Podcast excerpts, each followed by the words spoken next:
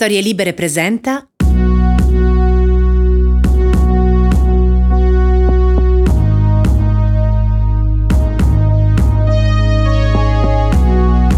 Quattro anni fa la mia fidanzata è stata chiamata ad insegnare ad Harvard, professoressa di architettura del paesaggio, urbanistica e arti visive al GSD, la Graduate School of Design. Non che ci fossero grossi dubbi a riguardo, eh? Lo dico io per voi, che facciamo prima. Sì, è quella intelligente della famiglia. Quindi abbiamo lasciato l'Italia, la nostra casa di Milano, i nostri amici, una vita che conoscevamo e siamo andati a vivere in America, United States, Massachusetts, a Boston, anzi, per la precisione, a Somerville. Cittadino di 75.000 abitanti, con i ragazzini in giro in bicicletta e le case a tre piani di legno bianco, le triple decker, un po' come vivere dentro i Goonies, insomma. Prima di partire, il mio amico Matteo mi ha detto: Oh, eh, se vai a Boston, chiama questa mia amica. È italiana, sta lì da. boh, 25 anni credo. Ti do il numero di telefono. Sono venuta a vivere in America perché tanti anni fa ho incontrato Dan, un tipo con delle gambe così, americano e disposto a stare con me. Allora ero una ragazza anche piuttosto graziosa, la tipica milanese, di quelle che ascoltano Guccini e odiano le discoteche. E mi sono ritrovata dall'oggi al domani in questo mondo strano, tutto a stelle e strisce e tutto da scoprire.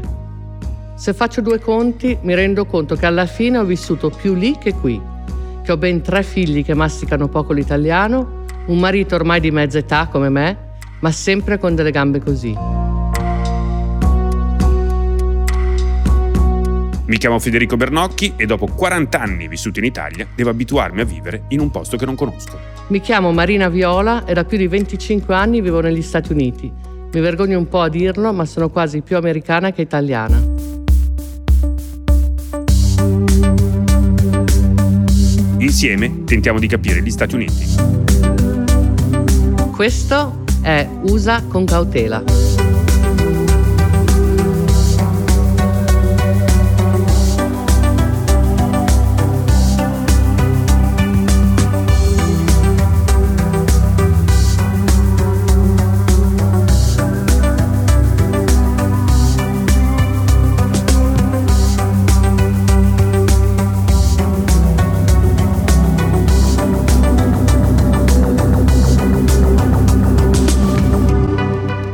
Allora, siamo arrivati alla sesta puntata della seconda stagione, sesta e ultima puntata della seconda stagione di Usa con cautela, il podcast di storie libere, scritto e interpretato, diciamo, da Marina Viola e da Federico Bernocchi. Ciao Marina.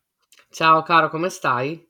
Molto bene, molto bene. Io sono ancora negli Stati Uniti. Volevo parlare con te, visto che insomma, l'abbiamo detto anche nella, nella scorsa puntata, nella puntata che abbiamo dedicato a Il giorno più bello, ovvero sia i matrimoni, Sì. in cui di base festeggiavamo un anno di, di usa con cautela. In quest'anno, nel, da diciamo dicembre 2020 a dicembre 2021, è passato veramente un anno di usa con cautela. E quest'anno io sono negli Stati Uniti e qua è, è- è strano questo periodo perché è una festa via l'altra. Cioè, Sì, che palle. eh, lo so, per te immagino che sia abbastanza faticoso. Maronna. Però è molto divertente, cioè nel senso si passa attraverso Halloween, poi subito dopo, eh, poco dopo c'è Thanksgiving, che è esattamente no, quando prima c'è, c'è Halloween, poi c'è il compleanno di Luca, che non si festeggia nel mondo, ma noi ce l'abbiamo, per cui Certo. dobbiamo festeggiare. Poi c'è Festa del ringraziamento, che è il terzo giovedì di novembre. Non fa in tempo a finire di, di leccarti i baffi col tacchino che a me fa schifo, e c'è Natale.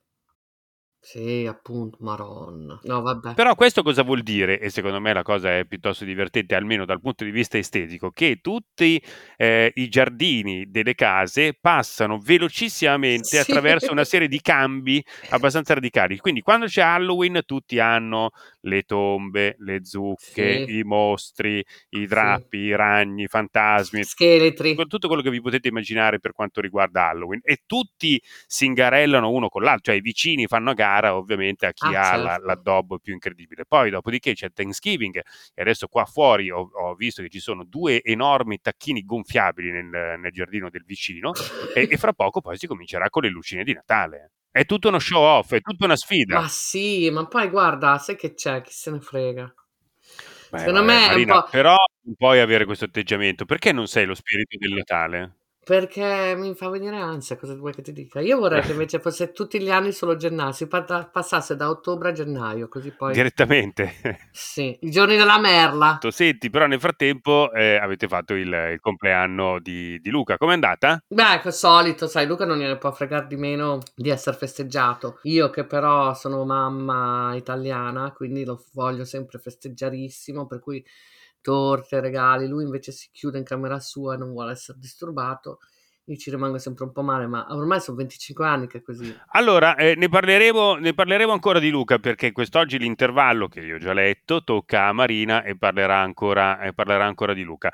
Eh, però abbiamo tantissimi argomenti. Direi che, guarda, è il momento di cominciare questa puntata di Usa con cautela, che è un po' una sorta di, chiamiamo così, un best-of del 2021.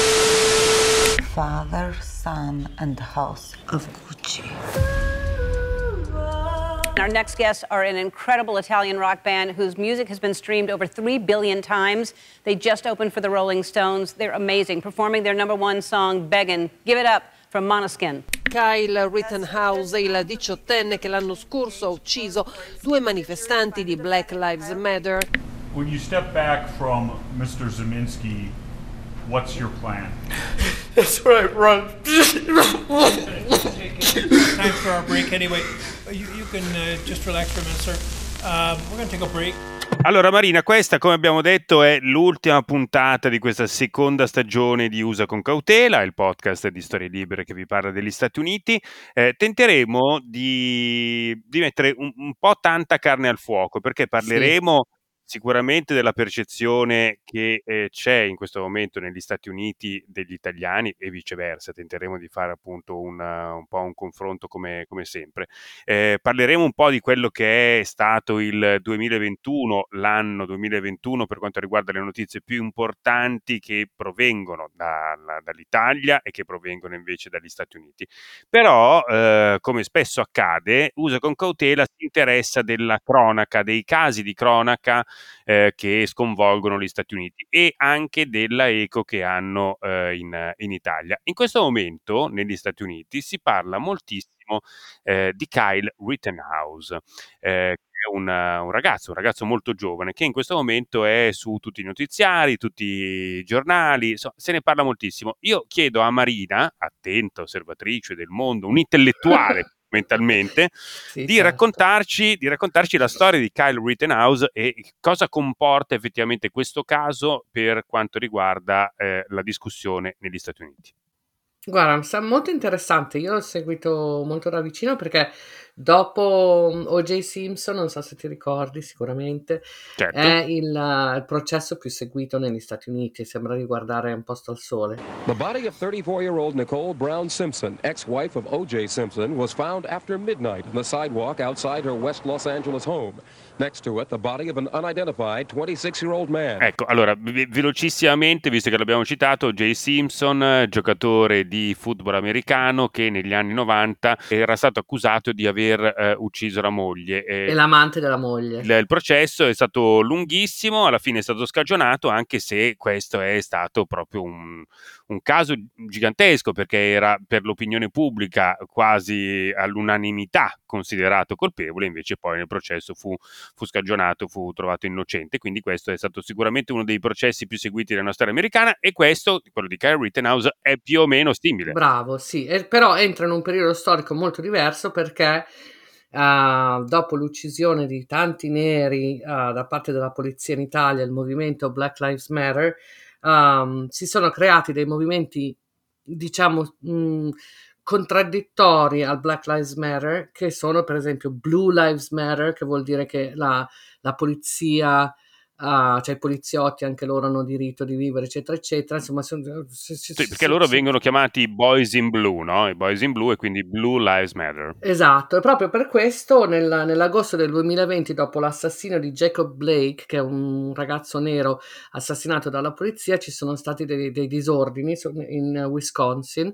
No justice! Overnight, demonstrators taking to the streets in Kenosha, Wisconsin, after prosecutors announced they are declining to charge the officer who shot Jacob Jacob Blake seven times last August.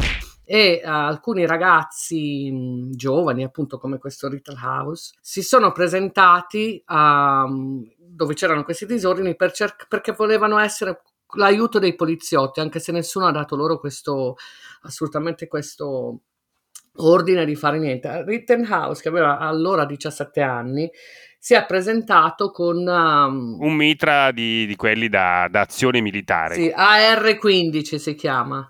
Sì, e credendosi Rambo va, eh, va in una, davanti a un negozio che stava per essere distrutto da questi, da questi manifestanti e incontra un certo uh, Rosenbaum. Rosenbaum è uno grande grosso, appena uscito da un ospedale psichiatrico, che vedendo questo ragazzino col mitra comincia a agitarsi e dire cosa ci fai qua, insomma, e cerca di rubargli il mitra. Cosa succede?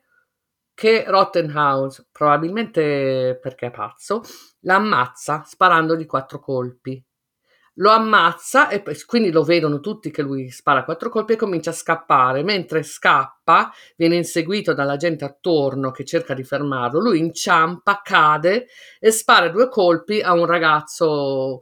Cerca di sparare, spara due colpi cercando di ammazzare uno dei ragazzi che era lì a cercare di fermarlo, non lo becca. Poi arriva un altro, Anthony Uber, con un skateboard che cerca per fermarlo, cerca, glielo butta addosso cercando di fermarlo e lui e lui, uh, Rottenhouse, gli spara un colpo ammazzandolo sul petto, ammazzandolo immediatamente. Dopodiché si alza e se ne va. Nessuno, nessun poliziotto che lo ferma, niente, assolutamente niente. Il giorno dopo lui si costituisce alla polizia e spiega di aver fatto queste cose per uh, difesa personale. Inizia il primo novembre di quest'anno il processo, che è molto, ripeto, molto seguito perché Uh, perché è un caso molto particolare, un ragazzino che va in giro con questo mitra che sembra veramente Rambo, eh, sicuramente fa impressione alle persone attorno a lui, eh, cioè non è che si sentono molto tranquille con un ragazzino con questo, con questo fucile addosso, per cui ovviamente la reazione nei suoi confronti non è stata mai positiva, no? certo. è sempre stata di cosa, cioè, allarmante, diciamo.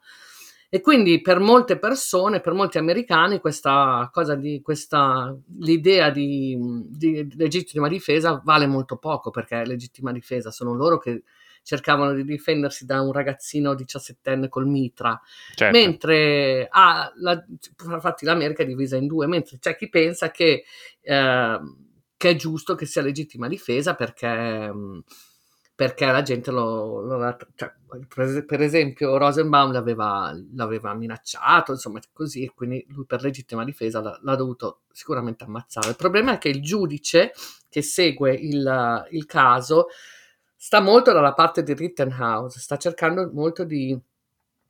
sta facendo in modo praticamente che sia scatenato. Avvallando, diciamo, la teoria della legittima difesa, quindi è quello, diciamo, il punto sì. cruciale?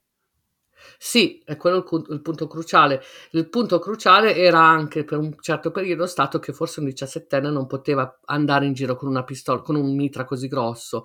Invece nel Wisconsin dove è successo, no, nell'Illinois dove, no, scusami, nel Wisconsin dove è successo, lui è dell'Illinois, eh, si può, si può, un ragazzino può andare in giro con un mitra del genere. Ecco, questo mi sembra, diciamo, il, il punto cruciale. Al, se io dovessi immaginare l'arrivo di, di, della notizia del processo Rittenhouse eh, in Italia, penso che si discuterebbe molto della possibilità di un ragazzino di 17 anni, che ricordiamo non può avere la patente, non può bere un bicchiere di vino, non può bersi una birra, ma può avere un fucile a casa eh, che assomiglia a uno di quelli che vedete nei film di guerra e soprattutto uscire e difendere il proprio vicinato, così almeno questa è la sua idea perversa, poi insomma, in questo possiamo discutere, eh, con un giubbotto antiproiettili indosso, cappellino all'indietro e fucile eh, in, a portata di mano. Quindi questo direi che eh, sembra essere la discussione. E in America meno. C'è la, rego- la, regolamentazione delle armi da fuoco e la, la, facilità con cui un ragazzo minorenne può utilizzare una, un'arma da fuoco in giro per la strada sembra essere ancora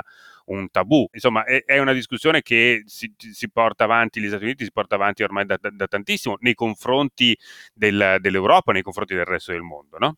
Eh, sì, è vero, cioè, per- qui fa un po' meno effetto, purtroppo fa un po' meno effetto perché di armi i ragazzini ne hanno tantissime. In alcuni stati possono, possono averle anche legalmente. Fa comunque molta impressione che un ragazzino col mitra vada in giro e faccia giustizia da sé, questo è allucinante, ma la cosa che mi chiedo appunto come quando ho iniziato a parlare di questa cosa di Black Lives Matter, mi chiedo se questo Kyle Rittenhouse invece che bianco fosse stato nero, uh, sarebbe stato ammazzato probabilmente dalla polizia. Perché vedi un ragazzo armato così, 17enne, che va in giro a, ammazza- a picchia- ammazzare la gente, lo fermi e come minimo lo, per fermarlo lo, lo ferisci, se no o l'ammazzi come succede tantissimo. Tanto, infatti loro erano lì per protestare proprio l'uccisione di Jacob Blake, un ragazzino nero ammazzato dalla polizia.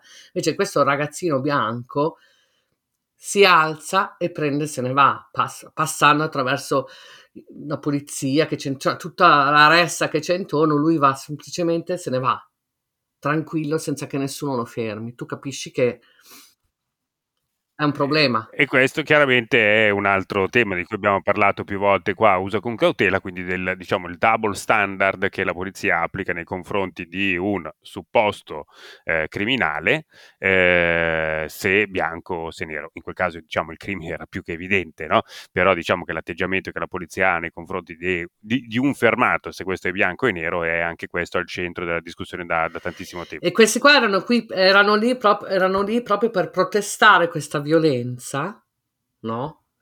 Una violenza assurda da parte della polizia, e però dimenticandosi che la violenza c'è da, tutte, c'è dalla parte dei bianchi, che infatti si pr- permettono di presentarsi con questo fucilone veramente tipo Rambo a 17 anni per farsi giustizia.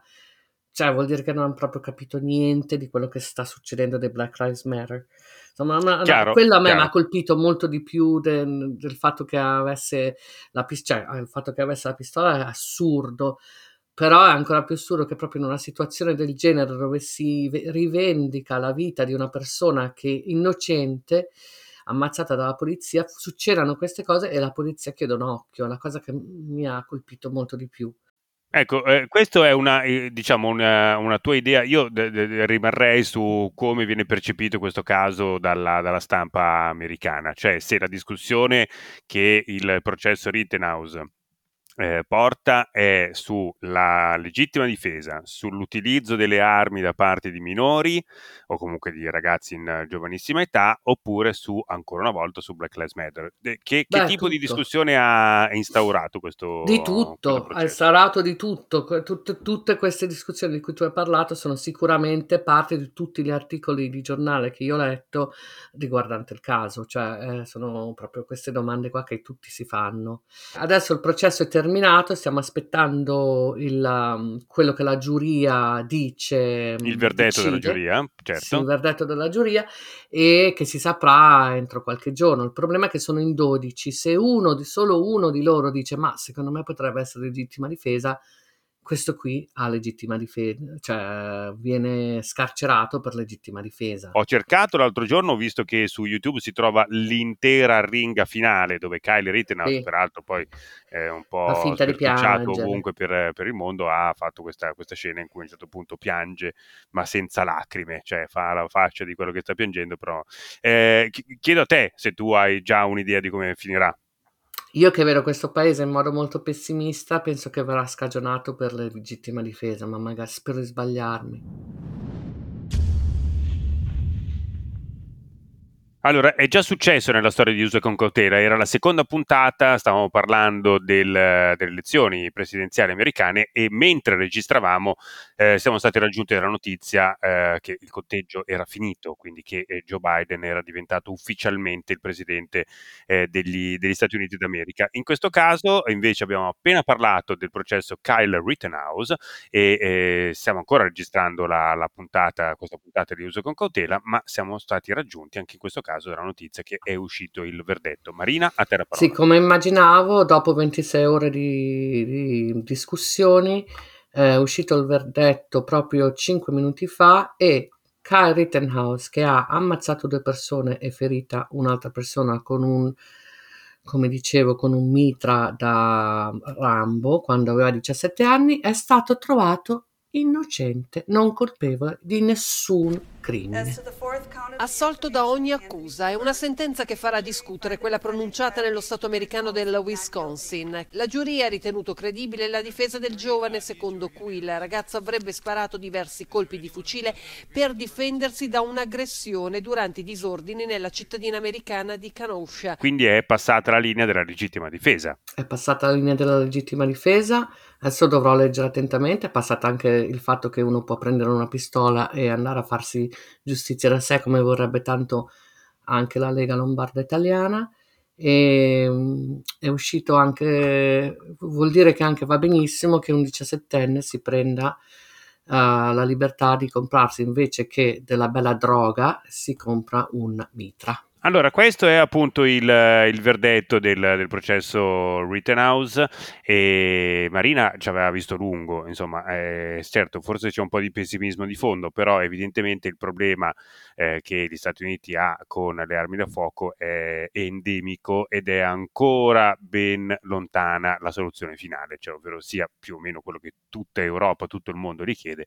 quello di regolare il, il possesso delle armi da fuoco. Abbiamo aperto con diciamo, la parte un po' più pesante pesante, quantomeno più deprimente, sicuramente più deprimente di, di questa puntata. Adesso cambiamo decisamente tono, cambiamo decisamente argomento, meglio perché parliamo appunto eh, di musica. Meglio, dai. Mamma mia, mamma mia, mamma mia, let me go. Allora, adesso parliamo con una, un'amica di Usa con cautela, già stata nostra ospite, però ovviamente insomma ci fa molto piacere riaverla con noi, anche perché oltre a essere una informatissima sulla musica, critica musicale, eh, ha due trasmissioni radio, una su Radio Popolare che si chiama Mixtape, va in onda la domenica alle 17.35, poi ovviamente la potete riascoltare in podcast, e un'altra trasmissione dal titolo The Space Between su Noi Radio, eh, questa è una radio che sentite solo online, quindi cercate il sito di Noi Radio, scritto NEU Radio, eh, il venerdì alle 12 c'è in onda Space Between, le scrive, le, le fa, le realizza, le conduce la nostra amica Elisa Gracci. Buongiorno Elisa, grazie per essere con noi.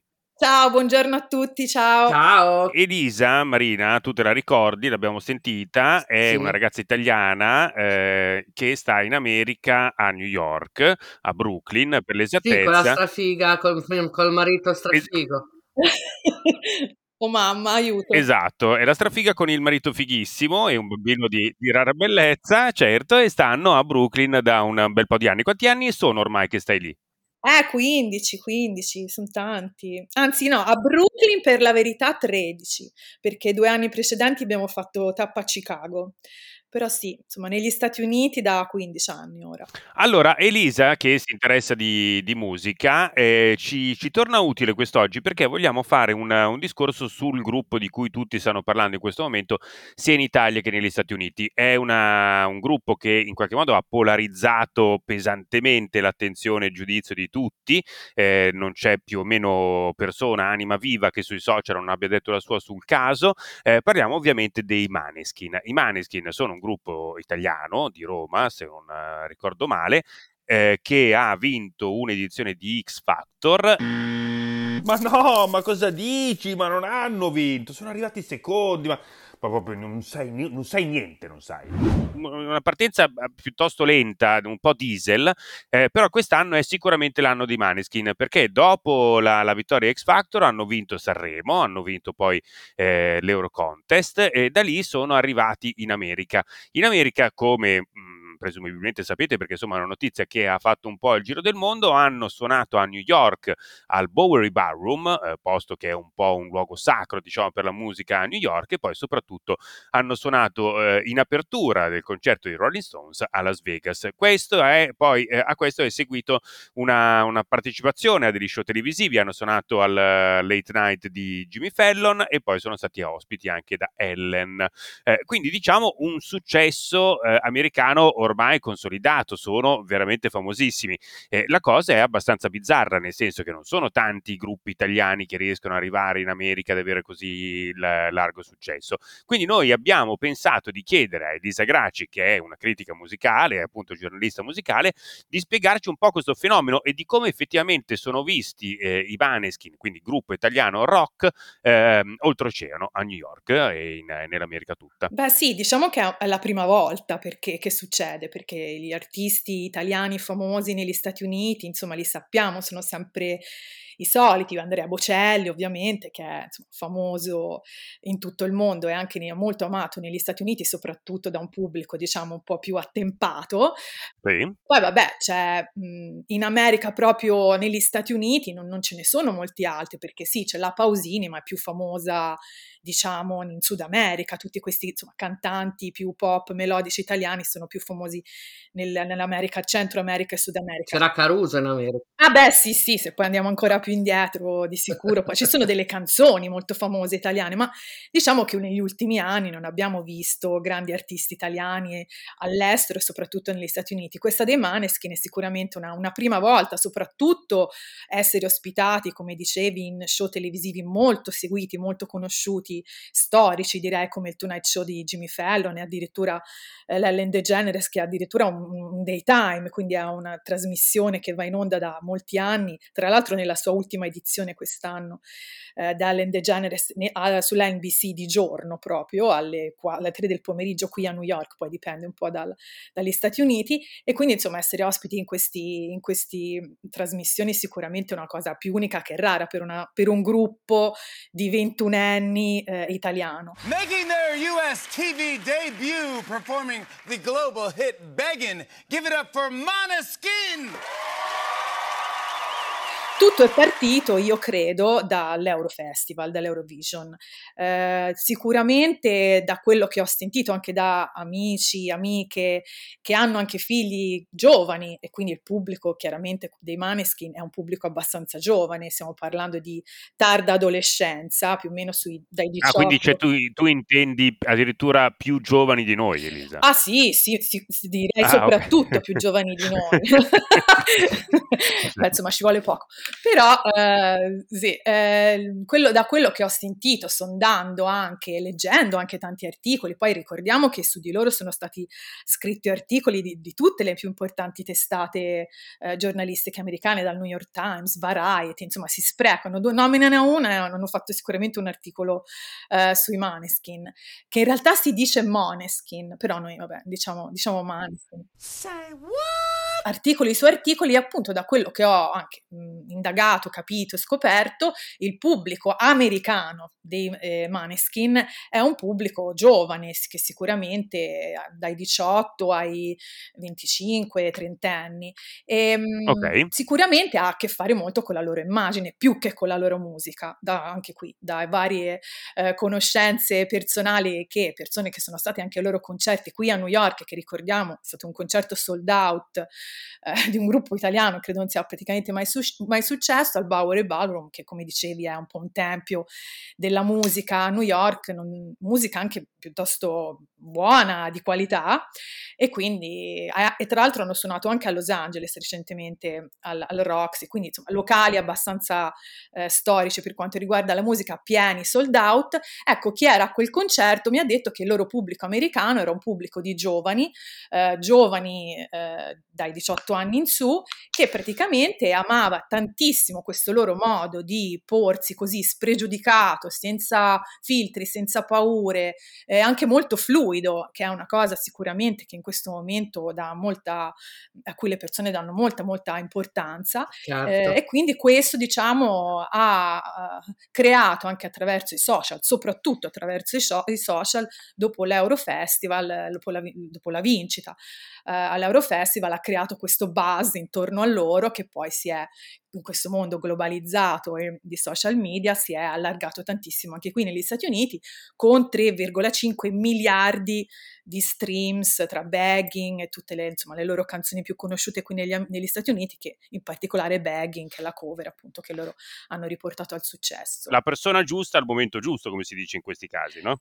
Beh sì, anche perché ultimamente chi, nel senso, chi nel panorama musicale ha fatto questo, alla fine era da un po' di anni che anche a livello mainstream, perché stiamo chiaramente parlando comunque di, di musica mainstream, po- abbastanza popolare, non, non, c'erano dei grossi personaggi di rottura, anche se poi non so se vogliamo definire Maneskin personaggi di rottura, ma comunque sicuramente diversi eh, rispetto a tante altre cose. Qui in America c'è stato, insomma, c'è stato qualcosa, ma comunque non, che ne so, Miley Cyrus potrebbe essere una di queste.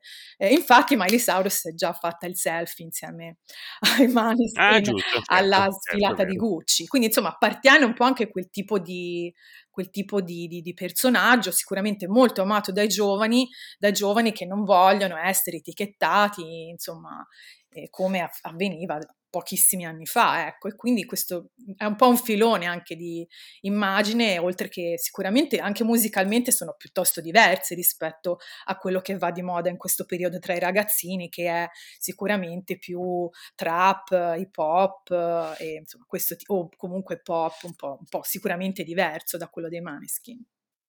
Quello sicuramente. Marina ha una figlia di anni 13, eh, o, no scusami, no. Emma ormai ne ha molti di più. Cioè, Ti sei perso beh, qualche ne- anno. Ne fa, ne fa 15 al mese prossimo. Ne fa 15 il mese prossimo, lei è perfettamente in target. Eh, Emma ha mai ascoltato i Maneskin, te ne ha parlato e li hai Ma sentiti fi- ma in casa? va. No, no, lei se non sono un gruppo americano nero che dice un sacco di parolacce non gli Ecco, interessa. infatti. Mm. Infatti eh, eh, le ho vietato di ascoltare la musica in macchina quando ci sono io perché è imbarazzante. Pure io, uguale. Vero? Sì. Cioè che. Un disastro. Un disastro. Perché? Perché nessuno pensa ai bambini?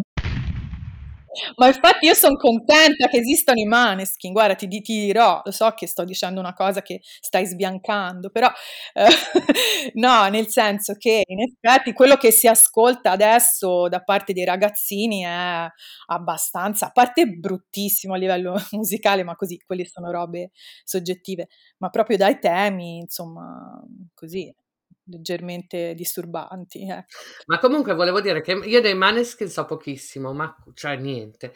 Però dalle fotografie che vedo di loro, neanche co- come dicevi, come sono vestiti, eccetera, eccetera, mi ricordano molto, adesso farò capire la mia età, ma mi ricordano molto rock, tipo Rocky Horror Picture Show. Eh sì, un po' sì. Quindi non, non si sono inventati niente, vuol per dire. No, no. Just a jump to the left.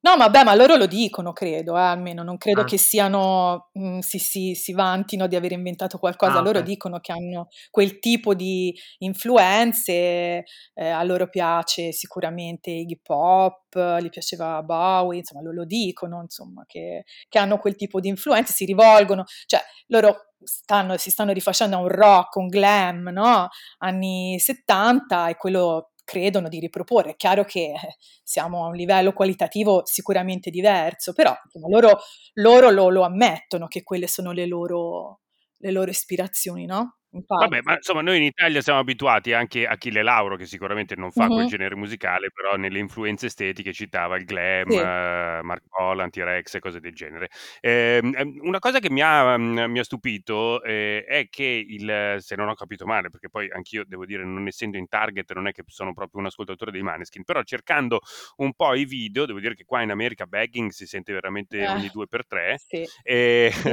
esatto, Anche dal però barbiere. il singolo, eh, anche dal barbiere. Infatti, eh, quello che mi è successo era che il, il mio barbiere Ramon, eh, che sicuramente non era un uomo di gusti musicali particolarmente raffinati, visto che sotto andava una sorta di greatest hits, di baciata, reggaeton e quant'altro, però aveva appunto Bagging the Maneskin come suoneria del suo telefonino. E questo, secondo me, equivale proprio a un, un successo molto largo, vuol dire che sei arrivato veramente al cuore di chiunque, no? Se diventi addirittura la suoneria Eh di sì. un, di un telefono, di un, di un barbiere. Eh, però mi ha stupito il fatto che il- l'ultimo singolo dei Maneskin, se non ho capito male, si intitola Mamma Mia. Mhm, Quindi loro sì. puntano molto, diciamo, dal, dal punto di vista, oltre all'estetica, anche da far capire che vengono dall'Italia, che sono italiani. Mamma Mia è proprio la cosa identificativa, no? Insieme a pizza eh, e poche altre Mandolino. parole identificative dell'italiano. Sì, Quindi se sì. tu intitoli un singolo Mamma Mia, Mm. ci tieni particolarmente. Eh sì, poi vabbè, è una canzone in inglese questa mamma mia, però tra l'altro dice in questa canzone, che, di cui ho ascoltato il testo per prepararmi a questa... Bravissima. no, dice che lui appunto è, si chiama Damiano, è italiano, proprio lo rivendica, no? Però è una canzone in inglese, una canzone che vuole essere un po' così, un po' sexy, uh, però anche che rivendica un po' il suo personaggio, che non si droga, che lui gli piace, gli, basta il rock, uh, che è italiano e non, insomma, non se ne vergogna, va bene così, ecco.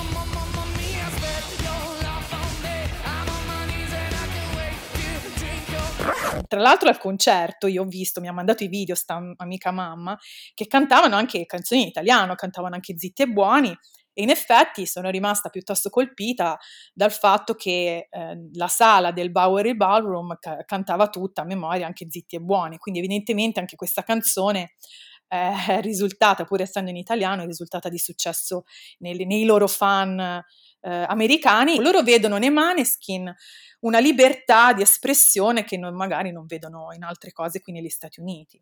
Ottimo. Secondo te ha, ha, ha, ha, cambiato quindi la percezione che l'americano ha dell'italiano, questa cosa, in generale? Mm. Eh, dico. Eh, boh, quello è da vedere, ancora ci vuole un po', però comunque io devo dire che in generale gli italiani, io non so se la vostra esperienza, gli italiani sono visti abbastanza bene dagli americani, cioè io ho sempre avuto dei grandi totalmente. complimenti, quindi eh, forse di un paese forse un po' più moderno, Finalmente sono riusciti a superare il periodo dell'italiano che veniva qua immigrato con la borsa, con la borsa di cartone. Adesso, siccome facciamo parte dell'Europa, siamo diventati un po' più fighi. Però comunque, secondo me, rispetto ad altri paesi europei, sull'Italia gli americani hanno molte più preconcetti. Ah sì, sì. Beh, guardiamo, mm, non lo so, anche vari film, telefilm su, Esatto. sugli italiani sono sempre un po' delle macchiette, già dai Sopranos, che sì, certo, non erano italiani i Sopranos, Italo-americani, sì. ancora subiamo un pochino, no? Quella, quella specie di, così, mm, immagine di, così, di, di persone che sono emigrate tanti anni fa, chi ha la catenozza, chi Certo. la bandiera italiana e la- insomma, il panino in Soprattutto a Brooklyn ce n'è tanta di gente. Ecco, no, eh, solitamente l'italiano eh, era chiamato Guidos, eh, no? Il, eh, lo stereotipo italiano, è, lo stereotipico personaggio italiano è chiamato Guidos, ah, che è un, diciamo un po' un macio, è il, il buzzurro Sì, il tutto tamarro, il tatuato, Mm. catenozze, cose del genere, quello è il Guidos proprio nell'immaginario. Adesso quindi è il Damianos, che come dicevamo è, è anche un po' più fluido. Eh, magari. Beh, anche come sia lui che anche lei. A me piace, devo dire, molto anche la figura di lei, che è una Certo, ragazza certo. assolutamente senza che non si fa nessun problema a mostrarsi in ogni modo, sempre molto, sembra eh, molto sicura di sé. E, quindi sì, certamente sono immagini diverse, ecco, non particolarmente stereotipate per quanto almeno riguarda l'Italia. No, la, la mia domanda è, ma senza matita nera i maneskin sarebbero sempre maneskin o sarebbero un po' meno maneskin? Beh, l'immagine secondo me la- per loro è fondamentale, cioè quella che stanno, comunque gli abiti così, anche tutti eh, bene o male studiati, fatti su misura, il Certo. trucco, sì. Poi se tu vai a vedere, se andiamo a vedere anche le loro eh, esibizioni nei provini di X Factor, erano sicuramente, a parte erano dei ragazzini di, di s- 17 Bambini. anni, quindi sicuramente un po' più impacciati, però lo spirito era già abbastanza quello.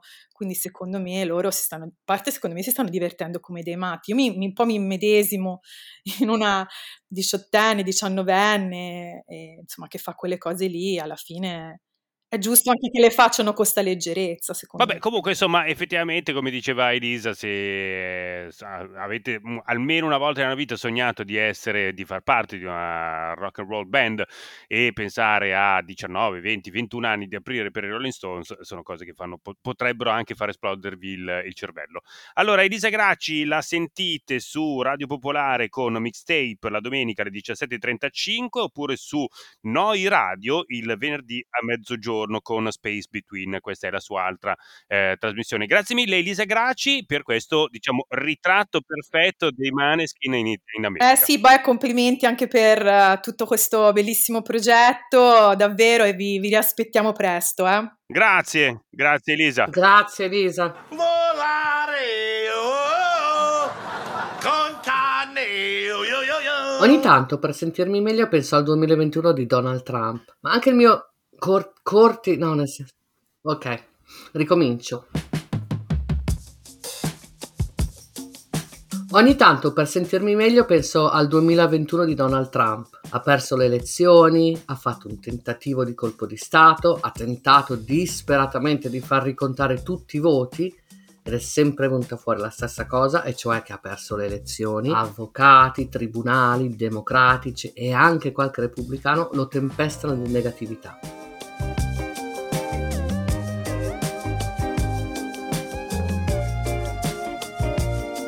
Insomma, pover'uomo, anche lui avrà i suoi momenti di insicurezza. Anche il mio 2021 non è poi stato tutta sta pacchia. Mia mamma, che vive a Milano, è stata poco bene, cosa che per me e le mie sorelle, orfane di padre, causa sempre delle paure profondissime. Se perdiamo lei, è fatta.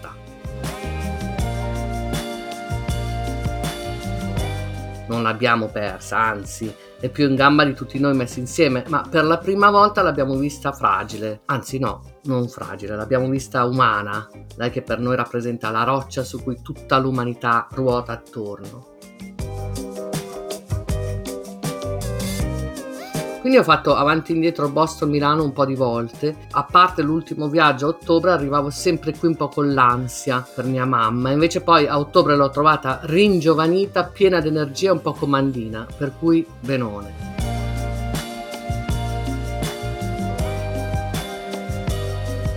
Una cosa bella del 2021. A giugno il comune di Milano ha dedicato a mio papà, che è stato giornalista negli anni 70 e inizi anni 80, è morto nell'82, un piccolo parco proprio nella zona in cui abbiamo sempre abitato. È stata una cerimonia seria, con tanto di sindaco, bella gente, rai, amici, musica.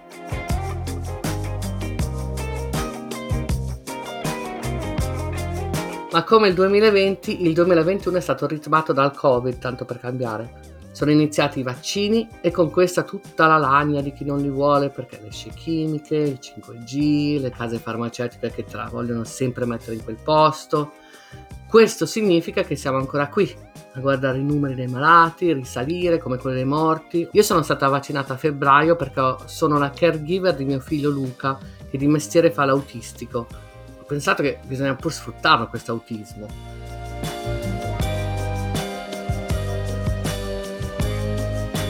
A proposito di Luca, non contento di avere la sindrome di Down e l'autismo, ha tirato fuori la storia che gli vengono delle crisi epilettiche pazzesche, che io quasi muoio. Alla terza si è beccato pure la diagnosi di epilettico, perché non c'è il 2 senza il 3 e lui a certe cose ci tiene. Esami medici, neurologi, medicine e tanta, tantissima ansia da parte mia. Ormai sono troppo anziana per accettare un'altra diagnosi mi chiedo se, se ci saranno altre sorprese, ci fermeremo a tre, ma ah, vi terrò informato. Mia figlia Emma ha iniziato le superiori i suoi prof mi dicono che è brava che fa morire da ridere. Sono contenta di saperlo perché ormai Emma esce la mattina, torna alle 7 di sera, mangia in fretta e se ne va in camera sua, quindi praticamente non la conosco più.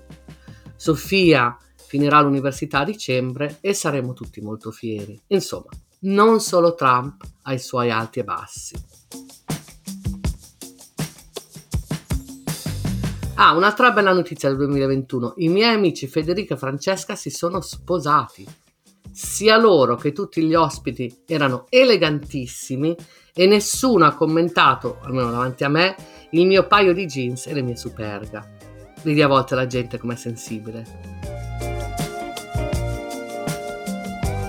Concludo dicendo che questo 2021 è stato un po' una merdaccia, ma il 2022 sarà strepitoso, ve lo prometto.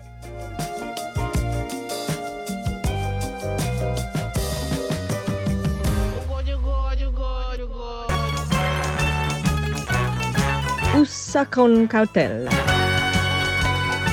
Abbiamo con noi un altro ospite, dopo aver sentito Elisa Gracci, eh, rimaniamo ancora negli Stati Uniti, ci spostiamo di costa perché andiamo a Los Angeles, dove sta da non so più quanti anni uh, un, un'istituzione per quanto riguarda gli italiani in America. Lui è un giornalista, avete sicuramente letto qualche eh, suo articolo perché ha scritto, scrive al momento per Venerdì e di Repubblica e per Elle, ma è passato attraverso le pagine di Vogue, di XL Repubblica, insomma ha scritto veramente dappertutto, scrive prevalentemente di cinema. Se andate a vedere la sua pagina Facebook troverete sicuramente un selfie di lui con il vostro attore preferito, ma ha scritto anche di tantissimi altri temi di società e di quello che sta accadendo e di quello che accade in America eh, quotidianamente. È un piacere avere con noi Roberto Croci, detto La Bestia. Io e Roberto non ci sentiamo da tantissimi anni, ma ogni volta è come ritrovare un amico lasciato cinque minuti prima. Ciao Roberto.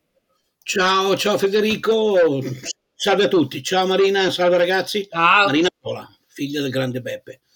Figlia del grande Beppe, tu hai fatto anche il, il, il traduttore per Beppe Viola quando è venuto negli Stati Uniti, giusto? Corretto? No, l'ho fatto in Italia per un campionato europeo, ero interprete parlamentare prima di lavorare come interprete per Dino De Laurentiis, ho conosciuto papà papà lì, ma giusto perché facevo l'interprete. Vi divideva la fede calcistica, visto che Beppe era un grande milanista, Roberto invece fa parte addirittura dell'Interclub di, di Los Angeles, se non ricordo male, giusto? Senza, no, fondato anni fa, quando durante la, l'ultima visita di Mourinho, eh, prima della, del famoso triplete, che è giusto ricordarlo a tutti, siamo gli ultimi ad averlo vinto, e, e, mi sono ritrovato in campo a fare dei servizi filmati per la Gazzetta, e mentre mm. filmavo sentivo questa voce, la bestia, la bestia, la bestia, mi guardavo, erano 10, 20, 100, l'ultima volta mi giro e ci sono 300, 400 ragazzi italiani, tutti con le magliette dell'Inter e americani.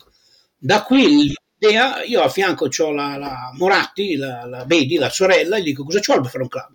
Lei mi dice 52 partecipanti e una, un giocatore che fa il, la madrina sono andato da Matrix, da, da, da, cosa, da Materazzo, gli ho detto, oh, vuoi che ti compro le magliette a Venice? Mi devi fare la, la, la madrina.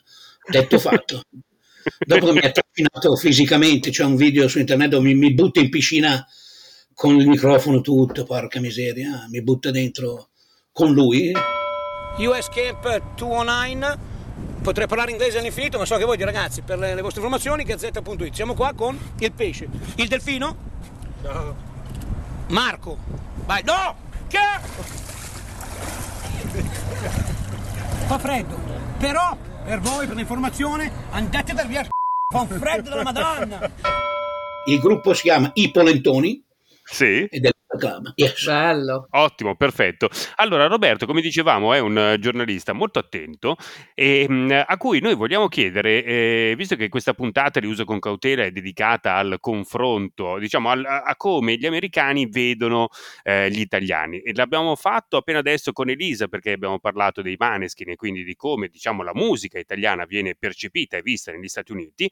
Eh, con Roberto vorremmo allargare il discorso a quello che è poi il suo campo d'azione, quindi il cinema cinema, le serie televisive e quant'altro, partendo proprio da un trailer di un film che sta per uscire, molto discusso, se ne è parlato tantissimo anche in Italia in questo momento perché c'è stato diciamo il tour promozionale con ospitate Lady Gaga da Fazio e mm, eh, tutte insomma dichiarazioni, interviste e quant'altro, il film di Ridley Scott nuovo House of Gucci che parla ovviamente eh, di Patrizia Reggiani e del, del caso Gucci. I don't consider myself to be a particularly ethical person, but I am fair. Eh, questo ci ha fatto, diciamo, accendere un po' il campanellino d'allarme per eh, tentare di raccontare come gli americani vedono gli italiani eh, e qual è la loro, la loro, percezione. Allora, io non so se tu hai già avuto la fortuna di, di vedere il film. Roberto vede i film che vediamo noi, li vede prima perché è appunto certo. all'interno del, del, business e quindi per, per parlarne li vede prima. Questo non penso tu l'abbia ancora visto, giusto? Sì, giusto, no, non l'ho ancora visto, non ce l'hanno ancora mostrato. Uh, detto questo, ho, ho, ho, visto il trailer su, sul, sul, sul, sul web e risulta eh, sentirlo è un pugno in un occhio, un pugno, un pugno allo stomaco. Su questo non posso, non posso che, che, associarmi con coloro che hanno detto che l'accento è, è abbastanza. Però poi ci ho, pensato perché quando mi hai detto di questa storia ci ho pensato perché la famiglia Gucci, composta da italiani, parla a un pubblico nostro americano mm. usando quello che è il loro, loro, il loro, concetto, la loro idea di un inglese che hanno imparato a scuola, quindi un inglese macronico al contrario. Certo. Perché volendo, se, se, tu mi chiedi come l'americano vede l'italiano, te lo dico. Qua è il contrario, perché se la famiglia è italiana e parlano in americano, è chiaro che possono avere delle, delle, delle, delle flessioni, dei, dei, dei accenti. Che se l'accento della, della, cosa ci sta che sia un po'... A prima vista anche mia figlia che è nata qua dice papà è molto, molto russo, è molto orientale, ci sta è molto Eastern European. Ecco, allora Roberto sta facendo riferimento alla notizia per cui eh, diciamo la coach, l'assistant di Lady Gaga per quanto riguarda gli accenti, che le ha evidentemente insegnato a parlare con un finto, un fake accento italiano, eh, si è lamentato una volta visto il film e visto il trailer che tutto quello che lei aveva fatto, quindi tutto il lavoro è stato un po' gettato alle ortiche perché a sentire l'accento di Lady Gaga sembra più russa che italiana. As excited as Gaga fans are for the movie, They aren't too pleased with the film's dialect coach, Francesca De Martini, who recently criticized Gaga's Italian accent. De Martini said that she felt bad saying this, but Gaga's accent is not exactly an Italian accent, It sounds more Russian. Che è una cosa che mi ha fatto riflettere, nel senso che il primo anno che ero qui eh, a Somerville avevo preso un Uber e io stavo parlando con eh, Francesca, con mia moglie, e il, a un certo punto il, il guidatore, l'Uber driver, ha detto: Ma dove, dove venite? Venite dalla Russia? E, e che, cosa che mi aveva abbastanza sconvolto perché non, non pensavo mai Appunto. che il mio accento potesse essere frainteso come, come russo. Evidentemente, forse qualche piccolo, qualche piccolo tratto comune tra l'accento italiano e l'accento russo evidentemente sembra, sembra esserci. Ehm, però al di là della discussione sull'accento, eh, risulta un po' insomma, le, le, le, ancora l'immagine stereotipica dell'italiano legato molto alla famiglia, legato alla chiesa, eh, con quel tipo di esuberanza nei vestiti, eh, molto legato al lusso, sfrenato. Quindi sembra, almeno a giudicare dal trailer, perché poi ripeto il film non l'abbiamo visto, che House of Gucci, film di Ridley Scott, che poi non è neanche americano, ma insomma gira poi a Hollywood con attori eh, legati al, allo showbiz americano, sembra ancora essere legato un po' a quelle vecchie immagini che abbiamo dell'Italia. Eh, come funziona secondo te Roberto? Com'è l'occhio americano sull'Italia in questo momento per quanto riguarda il mondo dello spettacolo? Ma in questo momento è cambiato da quello, quello che hai appena detto tu, è, è perfetto, sembra uno studio una ricerca su quello che è la, la, person- l'italiano visto dall'americano nel cinema e nella televisione. Uh, la, il gesticolare, l'uso del, del vocabolario tramite le, le, mani, il vestito, l'essere laudo, come hai detto tu, basta pensare ai film che sono delle, delle icone, perché sono dei film meravigliosi, ma delle icone per l'americano, che considera un italiano, film come Moonstruck, Colpito dalla Luna, uh, uh, come hai, hai, appena parlato del vestito, guarda, ricordati, um, come si chiama, Tony Manero, caspita, in, in, in Saturday Night Fever, la febbre di sabato sera, certo. Esatto, la febbre, su, scusate, la febbre di sabato sera, Serpico, uh, cioè capito, Rocky, erano tutti personaggi sopra le, sopra le, righe. Come venivano interpretati, come venivano disegnati per noi, e venivano disegnati esattamente come l'hai detto tu. Uh, con, uh, però tutto questo ha una origine che secondo me arriva. Allora, negli anni 40, anni 50, anni 60 c'erano sì degli episodi di televisione e cinema dove l'italiano veniva in qualche modo rappresentato, però non era considerato... Uh, non era considerato una, una, una, un capitolo a sé stante, in quanto era l'inizio del cinema, l'inizio del, dei film in bianco e nero, erano molto usati i registi che arrivavano da Vienna, Berlino e Hollywood.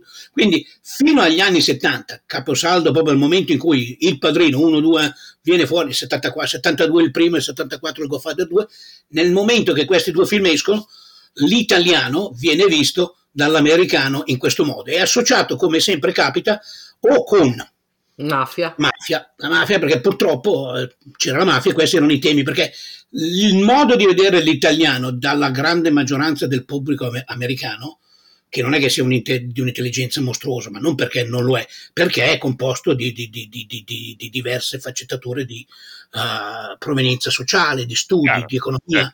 Quindi per loro l'italiano che conoscono gli viene dato dal cinema. Se nel cinema tu vedi per vent'anni il Padrino 1 e il Padrino 2 tutto associato con la mafia o il ruolo di tanti attori italiani che hanno cominciato a fare film di televisione era sempre il barista, il cameriere, il maître d'. Quindi puoi vedere quanto, uh, mentre l'americano faceva Wall Street, l'italiano era quello che faceva il lavoro umile, che faceva il lavoro, questo il maschio, faceva il, il, il, il lavoro proprio manuale. e in qualche modo poi copriva il suo sogno, il suo American Dream, diventando nel film, che poteva essere Fonzarelli con Harry Winkler, poteva essere, come abbiamo detto prima, um, Tony, Tony Manero, Manero, certo. sabato sera. Ah, questo negli anni 70-80. Fino poi quello che ha dato la botta, che ha fatto capire al, pub- al- al- al pubblico amer- am- americano l'importanza di caratterizzare una razza, una, una- un'estrazione sociale e una, una, um, nazionalità, è arrivato con, con eh, il soprano. Da Certo. quel momento tutti sono accorti che non solo non era l'italiano tipico medio della mafia, anche se, era, anche se lo era come narrativa, perché negli anni 70, negli anni 80, eh, negli anni 2000, negli anni 90, quando, quando- quando è successo il soprano, tutti hanno cominciato a viaggiare. C'era l'avvento della televisione, c'erano già i primi streaming, c'era già net, c'era- c'erano già tanti di quegli strumenti che consegnavano all'americano un'idea più grande di quella che era l'italiano vero, l'italiano vero, sia mediocre che, che l'italiano vero nella narrativa, nel cinema. È rimasto sempre lo stereotipo dell'italiano o mafioso o umile, cioè spiegato un po' meglio. E poi soprattutto dell'italiano c'è l'italiano e l'italo-americano, che sono realtà molto diverse, no? Perfetto, hai, no, hai totalmente ragione, è esattamente quello. Loro dell'italiano non hanno idea. Stavo facendo un paragone col cibo.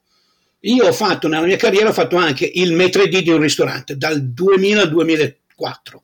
In quei momenti eh, riuscivo a cogliere quella che era la sfumatura di quello che hai detto tu, l'italo-americano, perché per loro l'italiano era ancora una, una cosa, se non viaggi, se non prendi l'aereo non vai, non hai idea, c'hai solo quelle storie a lieto fine che vengono date, o, come abbiamo detto prima, dal cinema, dalla televisione o dal cibo.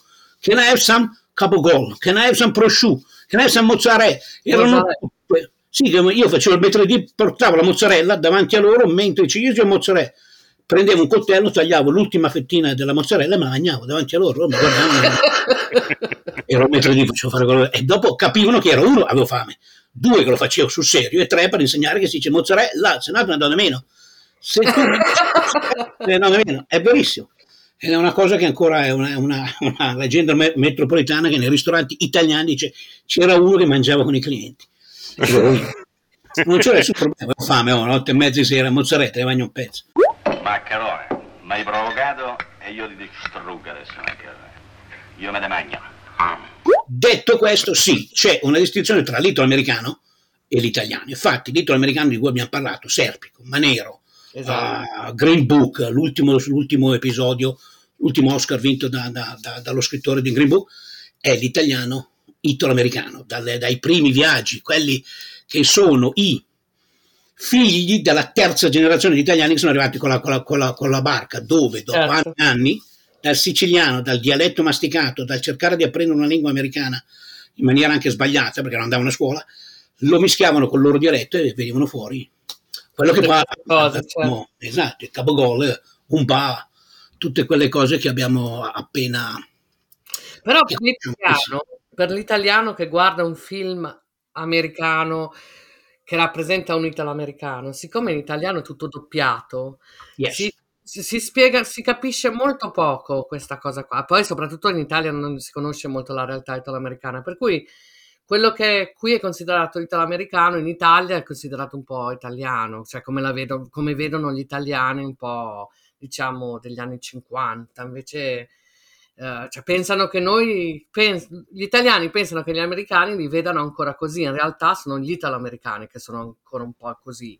Esatto, sì, sì, lo sono, sono essenzialmente loro e si riferisce, è un- anche, anche una zona geografica, come hai detto tu, sono sulla East Coast, sono a Philadelphia, sono a Boston, sono a Brooklyn, Esatto. Bensonhurst era, quando sono stato io, parlo di 25-30 anni fa, c'erano solo, c'erano solo italiani. Parlavano una lingua che non capivo, anzi che potrebbe essere molto simile a quella che adesso sentiamo in Gomorra e Suburra, che è diventato, ecco che ci trasportiamo negli anni, nei, nei famosi 2000, 2010, 2020, grazie a, a film e a serie televisive come Suburra e Gomorra, l'americano comincia a vedere l'italiano con un nuovo occhio. Purtroppo non è diverso dal mafioso dal punto di vista del, della- del lavoro, dalla, della provenienza so- sociale, però questi sono i temi dei nuovi, dei nuovi prodotti tele- dei nuovi prodotti televisivi. Però capiscono che c'è stata un'evoluzione ed si staccano pian piano da quello che è l'italo americano. Solo che adesso lo vedono eh, quelli che si, se ne intendono, lo vedono come un prodotto della- delle- dell'equivalenza della white trash americana trasportata nella circondario, nella, nella, nel circondario di Roma, di Latina, uh, di, di, di, di, Napoli, quindi in quello che è la, non la mainstream, ma quello che secondo loro è uh, the low class people. Esatto, beh, beh, c'è anche da dire che effettivamente, insomma, quando poi eh, certi nostri film, certi nostri prodotti, anche serie televisive, eh, passano i confini patri e arrivano negli Stati Uniti, solitamente o si parla di Papa, si parla di religione, perché comunque mm. noi siamo anche eh, la nazione che ospita il Papa, quindi penso a The New Pope, la serie di, di Sorrentino che è, è arrivata su HBO in America, oppure dall'altra parte c'è un po', diciamo, la mafia o comunque un ambiente criminale, penso a Gomorra, Suburra, eh, il il lavoro che ha fatto Sollima in, negli Stati Uniti, regista eh, italiano che è arrivato a fare dei film action eh, in America. Prima eh, citavi eh, appunto, quelli sono i personaggi. A me il, il, forse il personaggio italo-americano più rappresentativo, eh, immagino tu te lo ricordi Roberto, è Danny Aiello. Danny Aiello è un attore italo-americano che solitamente veniva scelto nei film degli anni 90 per fare il, pizzalo, il pizzaiolo di New York. Quello è proprio l'emblema tipico di come viene rappresentato l'italo-americano nei film, nei film film fatti in America, giusto? Giustissimo, Danny Aiello, sì, esatto, tra Woody Allen e Spike Lee. Anzi, in proposito, Danny Aiello è stato uno dei primi a una domanda simile a questo nostro soggetto di questa puntata, il quale ha detto che come Spike Lee rappresentava l'italiano nel suo film, dove sì. gli dava del pazzo, dove gli dava dello, del, dello squilibrato, del, dell'instabile nei rapporti con la famiglia.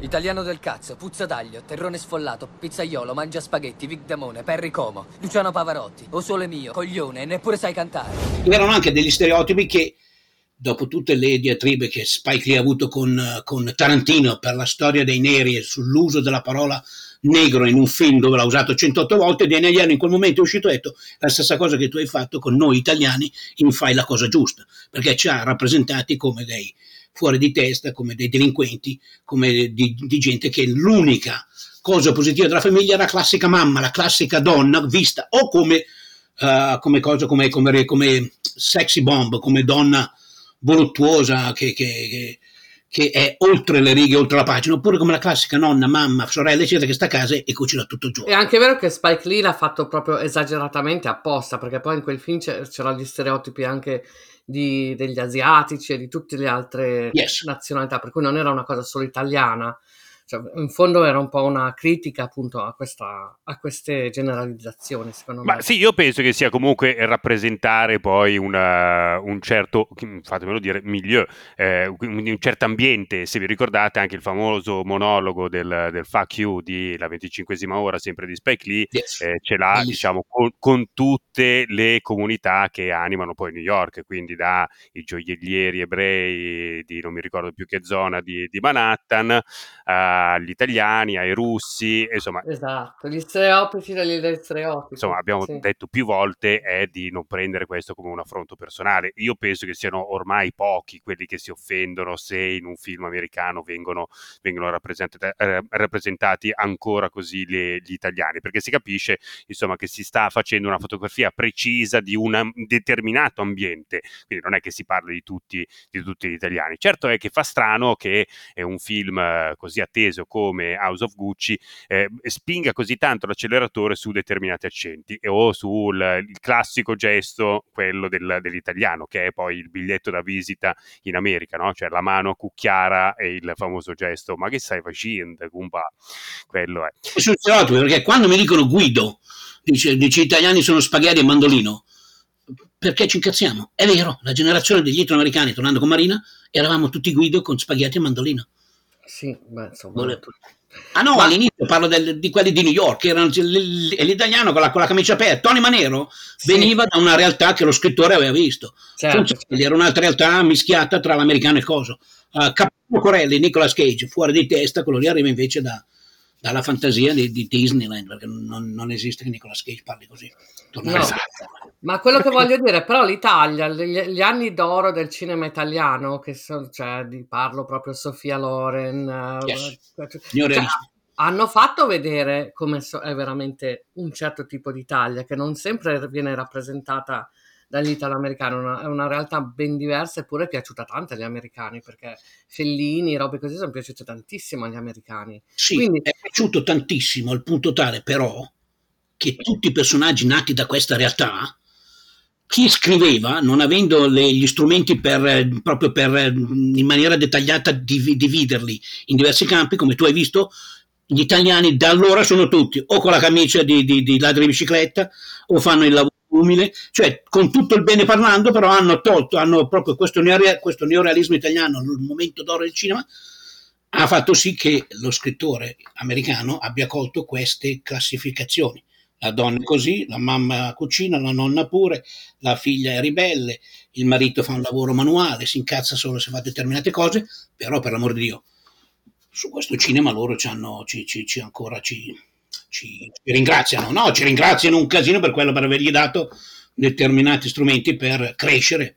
Poi è chiaro che noi non, non faremo mai, mai dire mai, non faremo mai incontri avvicinati al terzo tipo però già con Gomorra, Suburra e queste nuove serie cominciano a, a capire che siccome la realtà del mondo sta cambiando, eh, allora è anche giusto che prendere in considerazione queste nuove realtà, anche se sono estere. Questo è il parere di Roberto Croci, detto La Bestia, che sta a Los Angeles, fa il giornalista, lo potete leggere sulle pagine del venerdì o di, di Repubblica. Grazie mille Roberto e ovviamente è sempre un piacere sentirti. Grazie. Grazie. Buongiorno. Ciao ciao. Mamma Luke, Mamma Luke. Mamma Luke, capogol. Siamo arrivati alla quarta parte di questa puntata di, di, Usa con cautela e a questo punto noi vogliamo fare un piccolo esperimento. Cioè abbiamo chiesto a tre nostri amici, tre nostri amici italiani, eh, di mandarci un messaggio vocale eh, con quella che è la notizia proveniente dagli Stati Uniti, secondo loro più importante del, dell'anno, diciamo così, quello che li ha colpiti, li ha colpiti di più, li ha colpiti maggiormente, eh, per capire come funziona anche no, il, la, l'informazione, perché ci sono determinate notizie che arrivano e diventano poi la base di discussione anche per eh, noi italiani, altre invece che, come abbiamo scoperto quest'oggi con, eh, con Kyle Rittenhouse, eh, non, non, si sentono. No? Eh, noi questo l'abbiamo analizzato più volte, Marina, cioè eh, sì. una su tutti il Black Lives Matter. No? Black Lives Matter parte appunto dal, dagli Stati Uniti, ma poi è diventato una, una discussione molto importante e ingombrante certo. anche per, per l'Italia, mentre altre cose non arrivano. Mm, forse è meglio che già gli americani gli vedono tutti male, poi fa ste cagate, forse è meglio non sapere. Diciamo che non ti è pr- proprio scivolato addosso il, no. la notizia di quest'oggi. Del... No, non ti è, non ti è no. scivolato addosso. Guarda, non mi parla d'Americani oggi. Facciamo finta No, oggi, oggi, niente. Oggi non, non possiamo, siamo, non possiamo parlarne. Allora, comincerei con il, il primo messaggio. Il primo messaggio ci arriva di, eh, dall'amico Angelo Pannofino, giornalista, in questo momento è direttore di Icon, eh, caporedattore e direttore di Icon, la rivista, eh, e ci ha mandato un messaggio, secondo me, eh, devo dire, particolarmente eh, di, pieno di speranza. È vero. Eh, lo sentiamo e poi lo commentiamo insieme, Marina. Allora, io non ci ho dormito, sono due giorni che continuo a pensare a questa richiesta eh, ho selezionato tutte le notizie arrivate dal, dal primo di gennaio dagli Stati Uniti, ho fatto tipo i quarti di finale, la semifinale delle notizie più, più fighe. E poi alla fine mi sono detto che la prima notizia che mi è venuta in mente, la prima, quando mi è stata fatta questa richiesta, è questa qua, eh, che una band di Los Angeles, che è una delle mie band preferite, verrà in tour in Europa l'estate prossima, ehm, che è una bellissima notizia perché poi insomma, è una band che va in tour una volta ogni 70 anni e quindi io la voglio leggere come una notizia di speranza che l'estate prossima torneremo ai concerti come, come prima, come si deve, perché questi qua non è che sono una band che li puoi vedere così, seduti, no. Allora, non so Marina se ti è capitato di andare a vedere un concerto in questa nostra fase, nella fase in cui stiamo vivendo, quindi in qualche, in qualche modo eh, adesso insomma le cose non buttano benissimo come, come, sapete se leggete qualsiasi quotidiano, però c'è stato un momento in cui si è tornati a poter vedere qualche evento live, anche musicale, qualche concerto, però sono concerti solo seduti. Tu sei andata a vedere qualcosa? Sei, sei, sei no, in un concerto? Non sono andata a vedere concerti uh, sono andata a un matrimonio, come tu ben sai, che è meglio di un concerto certe volte, e c'era tanta, c'era tanta gente lì, però non ho, No, Eh, insomma, i concerti, i concerti seduti effettivamente sono, sono un po' un pacco, chiamiamolo così, Sì. soprattutto se il, il gruppo in, che, che suona è un gruppo, diciamo, dall'innegabile, innegata potenza. Il gruppo sono? che Angelo eh, Pannofino, che abbiamo avuto con noi almeno solo ed unicamente con un- questo messaggio vocale, con la notizia che più l'ha colpito proveniente dall'America nel 2021, eh, il gruppo a cui fa riferimento sono i Tool. I Tool sono un gruppo, diciamo, chiamiamolo eh, metal e addirittura con qualche influenza prog, potremmo, potremmo definire.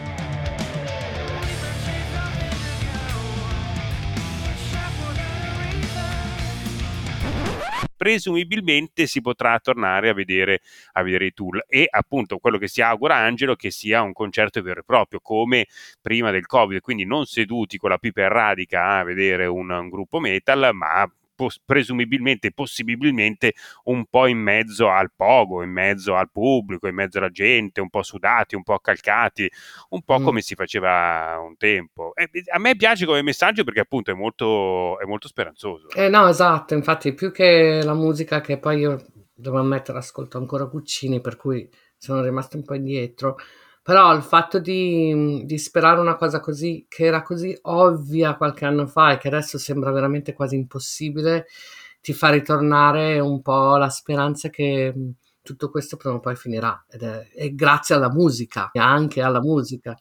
Per cui è proprio una speranza bellissima. Ringrazio tantissimo Angelo per averci ricordato questa cosa.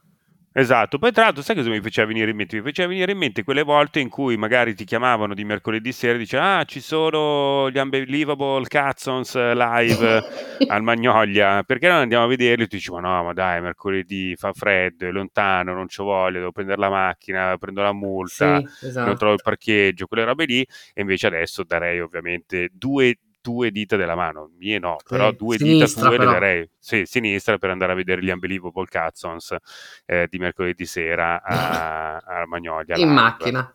In macchina, ovviamente. Tanto guidi tu, così. Io ti aspetto fuori. Tu mi aspetti fuori, fai come le mamme, mi vieni a prendere dopo, capito? Vengo a prenderti allora al concerto, ti aspetto fuori. Esatto. Allora, invece adesso andiamo a sentire un, un messaggio eh, dall'amica Valeria. Valeria eh, si chiama Verdolini, di cognome, Valeria Verdolini, ed è ricercatrice di sociologia all'Università di Milano Bicocca. A lei, anche a lei, abbiamo chiesto di commentare, di raccontarci la notizia proveniente dall'America che più l'ha colpita nel 2021, quella che secondo lei sintetizza un po' il, il 2021. Sentiamo il, il suo il Promettendole messaggio. anche, scusa se interrompo, promettendole anche che nella nostra terza stagione di questo perfettissimo podcast ormai seguito in tutto il mondo ci sarà anche lei. Beh, ovviamente troveremo spazio per, per mettere Valeria Verdolini. Sentiamo però il messaggio che ci ha mandato. L'evento che più eh, mi ha colpito nella recente storia degli Stati Uniti di quest'ultimo anno credo sia senza dubbio eh, ciò che è accaduto a Capitol Hill il 6 gennaio 2021, quando i sostenitori del presidente ancora in carica, insomma fondamentalmente il presidente eh, dimissionario Trump, eh, hanno assaltato eh, il Campidoglio americano per contestare il risultato delle elezioni presidenziali, non riconoscendo la vittoria di Joe Biden. In quella giornata, oltre alla concitata mh, azione sia eh, dei manifestanti che della polizia, i gruppi che hanno partecipato sono stati molteplici e praticamente eh, in qualche modo noi abbiamo visto in uno spazio che eh, ha sempre avuto un'area di sacralità come eh, il il Palazzo del Campidoglio, entrare dei personaggi incredibili, dai complottisti di Canon all'esercito di Groiper, i Proud Boys, ma anche eh, singoli personaggi eh, che, che, poi sono stati raccontati nelle giornate seguenti, ad esempio uno dei, di quelli che mi era rimasto più impresso è Becky d'Alaska, che eh, nonostante il nome da torta è in realtà un, un attivissimo suprematista bianco eh, dalle idee assolutamente anacronistiche. L'attacco aveva eh, cose mescolate, c'erano piccole bombe artigianali, eh, bandiere confederate, emblemi nazisti, ricorderemo tutti ehm, uno eh, degli altri protagonisti vestito eh, da vichingo ricoperto di pelli che entrava, insomma in qualche modo questa questo mix di tribalità e, e rivolta e sommossa che entra in uno dei simboli della democrazia americana e che ha avuto peraltro conseguenze fino a qualche giorno fa, quando Steve Bannon, già stratega di, pra- di Trump,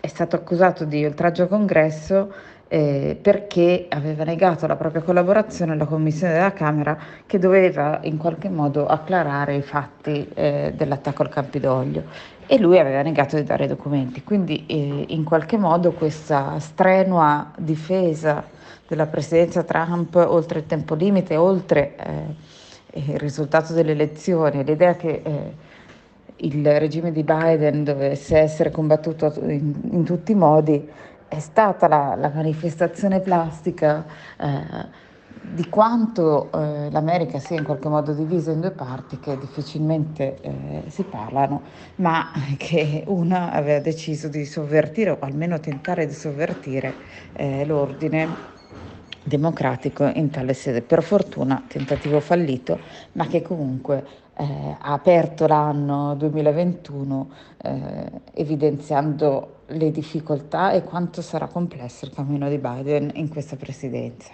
Ciao! Allora, questa era Valiere Verdolini, ricercatrice di sociologia all'Università di Milano Bicocca, che ovviamente insomma eh, non poteva mancare questa notizia. Questa è stata sicuramente la notizia eh, più forte del, del 2021, certo. almeno anche per quanto mi riguarda, dovessi pensare all'America nel 2021, ti viene in mente eh, l'attacco a Capitol Hill, al Campidoglio vuoi anche perché poi mh, Valeria giustamente spiegava quella che è stata l'onda lunga, siamo arrivati poi fino a diciamo, l'arresto di, di Bannon, eh, però eh, ha avuto questa notizia poi una strana eco per quanto riguarda le notizie eh, in Italia. Tu hai seguito, Marina, l'attacco sì. dei manifestanti Novax, No Green Pass eh, alla CGL, al sindacato in, in, Italia, che aveva eh, avuto molti punti in comune, no? Cioè sì. un attacco che è stato fondamentalmente annunciato sul palco della manifestazione, mm. certo nel caso diciamo di, di Capitolino era stato annunciato dal presidente, praticamente in quel momento uscente, però insomma ancora in, in carica eh, Donald Trump, il presidente Donald Trump che ha detto marciamo verso Capitol Hill e anche in, nel caso invece in Italia c'era stato detto andiamo proprio a prenderci la CGL, andiamo ad attaccare il, il sindacato. Cioè l'America dà dei cattivi esempi. L'America in questo caso ha dato dei, dei cattivi esempi, certo è che sono gruppi, diciamo così, eh, estremisti, appartenenti o vicini eh, alla destra, che hanno attaccato quelli che sono i simboli della democrazia, da una parte il Campidoglio, dall'altra parte il sindacato, ovviamente, eh, con tutti poi il, il, i simboli che si porta, si porta presso, no? visto la mm. storia italiana, visto come era poi partito anche il, il fascismo. Eh, non potevamo evidentemente non ricordare, per quanto riguarda il 2021, l'attacco a Capitol Hill eh, certo. avvenuto a gennaio. Quindi ancora grazie a Valeria Verdolini. L'ultimo messaggio che vogliamo eh, commentare con voi ci arriva da Davide Rapp, che è un filmmaker, ha fatto tanti film. Il suo ultimo film si intitola Monte Gelato ed è un documentario realizzato però per i visori VR, quelli della realtà virtuale. So che in casa tua ne gira uno, Marina. Sì, tiene sempre con questa roba qua. Esatto. Ma capisco, tu... essendo americano non vuol vedere cosa succede in America, vede cose virtuali. tu l'hai provato? Sì, però mi fa girare la testa un po'. Devo riprovare. Ti fa un po' girare la testa. Mm. Eh sì, effettivamente non è, non, è, non è, facilissimo. Però il film di Davide Rapp, Monte Gelato, che è appunto questo documentario che potete vedere con il caschetto della realtà virtuale, è stato presentato a Venezia, al Festival del Cinema di Venezia, nella sezione dedicata, eh, ma sarà eh, in, eh, a gennaio, sarà possibile vederlo al Trieste Film Festival, nella sezione anche di VR Days, dopodiché arriverà a Biarritz in Francia, al FIPADOC, Festival di Biarritz, eh, arriverà anche a Los Angeles, ma se siete a eh, Parigi, magari passate a Parigi eh, da gennaio in avanti, sarà possibile vederlo alla Biblioteca Nazionale di Parigi per sei mesi, quindi a gennaio a giugno sarà possibile vedere il film in VR Montegelato di Davide Rapp. Eh, Davide ovviamente si interessa di cinema, di spettacolo e quindi ci ha mandato il seguente messaggio. La notizia che sintetizza il 2021 americano per me è senz'altro quella di qualche giorno fa. la decisione della Corte Suprema di Los Angeles di revocare in maniera definitiva la tutela legale di Jamie Spears sulla figlia Britney dopo un calvario lungo 13 anni. Una notizia che si riassume nell'immagine dei festeggiamenti dei fan davanti al tribunale, tra coriandoli, striscioni e bandiere rosa, il culmine del movimento che si identifica con l'hashtag Free Britney, nato e cresciuto attraverso i social. È proprio questa dimensione social della vicenda ad avermi colpito in tutti questi anni. Grazie ai social l'opinione pubblica è riuscita a superare e rifiutare la narrazione semplicistica e sensazionalistica di una popstar in declino, mentalmente instabile e incapace di gestire il proprio talento, la propria famiglia e il proprio patrimonio. Un rifiuto che ha evidenziato il carattere vessatorio dei mass media, dei paparazzi e dei tabloidi, ha manifestato la volontà del grande pubblico di non accontentarsi, di volersi informare e di voler capire. Una presa di coscienza che è nata dal basso, attraverso la denuncia di un podcast, è proseguita attraverso l'analisi e l'interpretazione collettiva dei fan dell'immagine pubblica di Britney su Instagram e infine si è conclusa con una nuova consapevolezza di ritorno dei canali di informazione mainstream. Il ritorno alla vita di Britney Spears è anche, ma non solo, una vittoria dei fan, una bellissima vittoria dei fan, del loro affetto e della loro empatia positiva. Questo è il messaggio di, di Davide Rapp che tocca, se vuoi, una, una notizia frivola, eh, che è quella appunto di Free Britney, cioè Britney è tornata in possesso di, dei, dei suoi beni che venivano gestiti dal padre per 13 anni e insomma questo aveva poi Pazzesco. fatto nascere un lungo processo. Quindi apparentemente, poi sai, si parla di Britney Spears, quindi c'è tutto diciamo un po' un cotè frivolo, ma in realtà l'analisi che fa eh, Davide del, di, questo, di questo verdetto è... Um, molto, molto azzeccata, molto profonda, nel senso che ha, tocca diverse corde, no? cioè quella del, sì. della classica narrativa della pop star in declino, che invece poi a un certo punto ha una, una sorta di riscossa, ma mi piace soprattutto il, eh, il fatto che Davide Rapp parli eh, di questa notizia della, eh, di come le notizie vengono eh, portate, riportate dai media istituzionali e invece poi dai social, ovviamente insomma il movimento Free Britney parte, nasce di Ha parlato anche di podcast, nel senso che chi fa i podcast come noi, prima degli amici fighi e poi comunque può rivoluzionare la cultura mondiale, come, come sta facendo il nostro. Assolutamente, assolutamente. Beh, questo diciamo è in, eh, quello che sta succedendo un po' in tutto il mondo eh, con più o meno ritardi, però effettivamente l'idea di farsi un proprio personale palinsesto e capire dove andare a recuperare le notizie, quindi scegliere anche la fonte, la voce e soprattutto il trattamento che viene fatto delle notizie, eh, avviene anche attraverso i podcast. Podcast che, come giustamente ricordava Davide Rapp, è alla base del movimento Free Britney, è, è partito tutto da un podcast e poi è diventato un vero e proprio movimento che ha eh, festeggiato, ha potuto festeggiare finalmente la, la liberazione del, della loro eroina.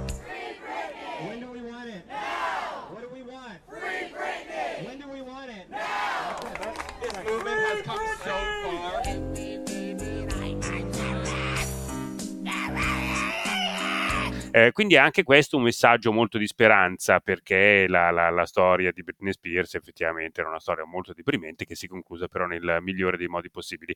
Queste sono le tre notizie che i nostri tre amici, Angelo Pannofino di Icon, la ricercatrice sociologa all'Università Milano Bicocca, eh, Valeria Verdolini e il filmmaker Davide Rapp hanno evidenziato eh, per, per, noi. Queste sono notizie che provenivano, provengono dall'America che più hanno segnato il loro 2021. Tu, Marina, ti chiedo questa in conclusione. C'è invece una notizia che ti ha colpito molto che arrivava dall'Italia quest'anno? Allora, una cosa che mi ha colpito moltissimo è il fatto che uh, si parli ancora una volta di Berlusconi e se ne parli come possibile candidato alla presidenza della Repubblica Italiana. Ecco, sta cosa qui mi ha sconvolto. Ti ha sconvolto, sì, effettivamente non è facilissimo da mandare giù. Perché, cazzarola, cioè dopo tutti questi anni, cioè, non abbiamo ancora capita com'è. Ne ha fatte di cotte di crude e adesso diventa, ci rappresenta, potrebbe rappresentarci come come italiani e lui è quello che ci rappresenta, cioè non ci, un not in my name, come direbbero gli americani. Allora, ultima nota quindi questa di, di questa puntata, ultima del 2021 per quanto riguarda Usa con cautela. Eh, io ringrazio tutti quelli che hanno partecipato alla registrazione di questa puntata, quindi a partire da Elisa Graci, Roberto Croci, Davide Rappa, Angelo Pannofino, Valeria Verdolini, ovviamente la mia migliore amica di sempre eh, Marina Viola e mh, mm, noi ci diamo appuntamento, I guess, immagino, spero, per una terza stagione di Usa con cautela. Tu ci saresti? Tu ci sei pronta, diciamo? Ma come? Sì, sono prontissima. Anche perché adesso questa cosa di Britney Spears mi ha messo un po' mm, la voglia di fare un una terza stagione dove noi scopriamo una roba pazzeschissima, capito? Che se ne parla in tutto il mondo. Ah, quindi siamo noi i primi a lanciare la notizia, dici tu? Eh beh, siamo stati noi i primi a lanciare già diverse notizie, compresa quella di oggi. Certo. Però uh, vorrei che fosse proprio una roba che dici, Madonna. Allora, facciamo così. L'ultima parola, però, come, eh. come, sapete, spetta a Dan. Io gli do la scelta a Dan.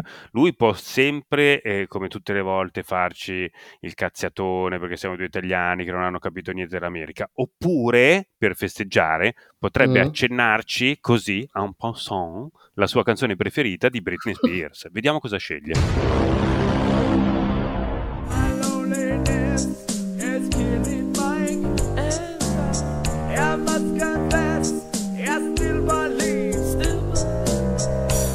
What the fuck was that?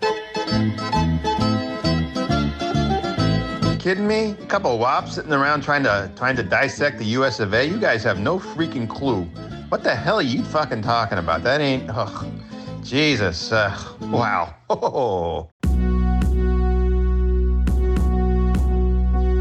Usa con cautela è un programma di Federico Bernocchi e Marina Viola.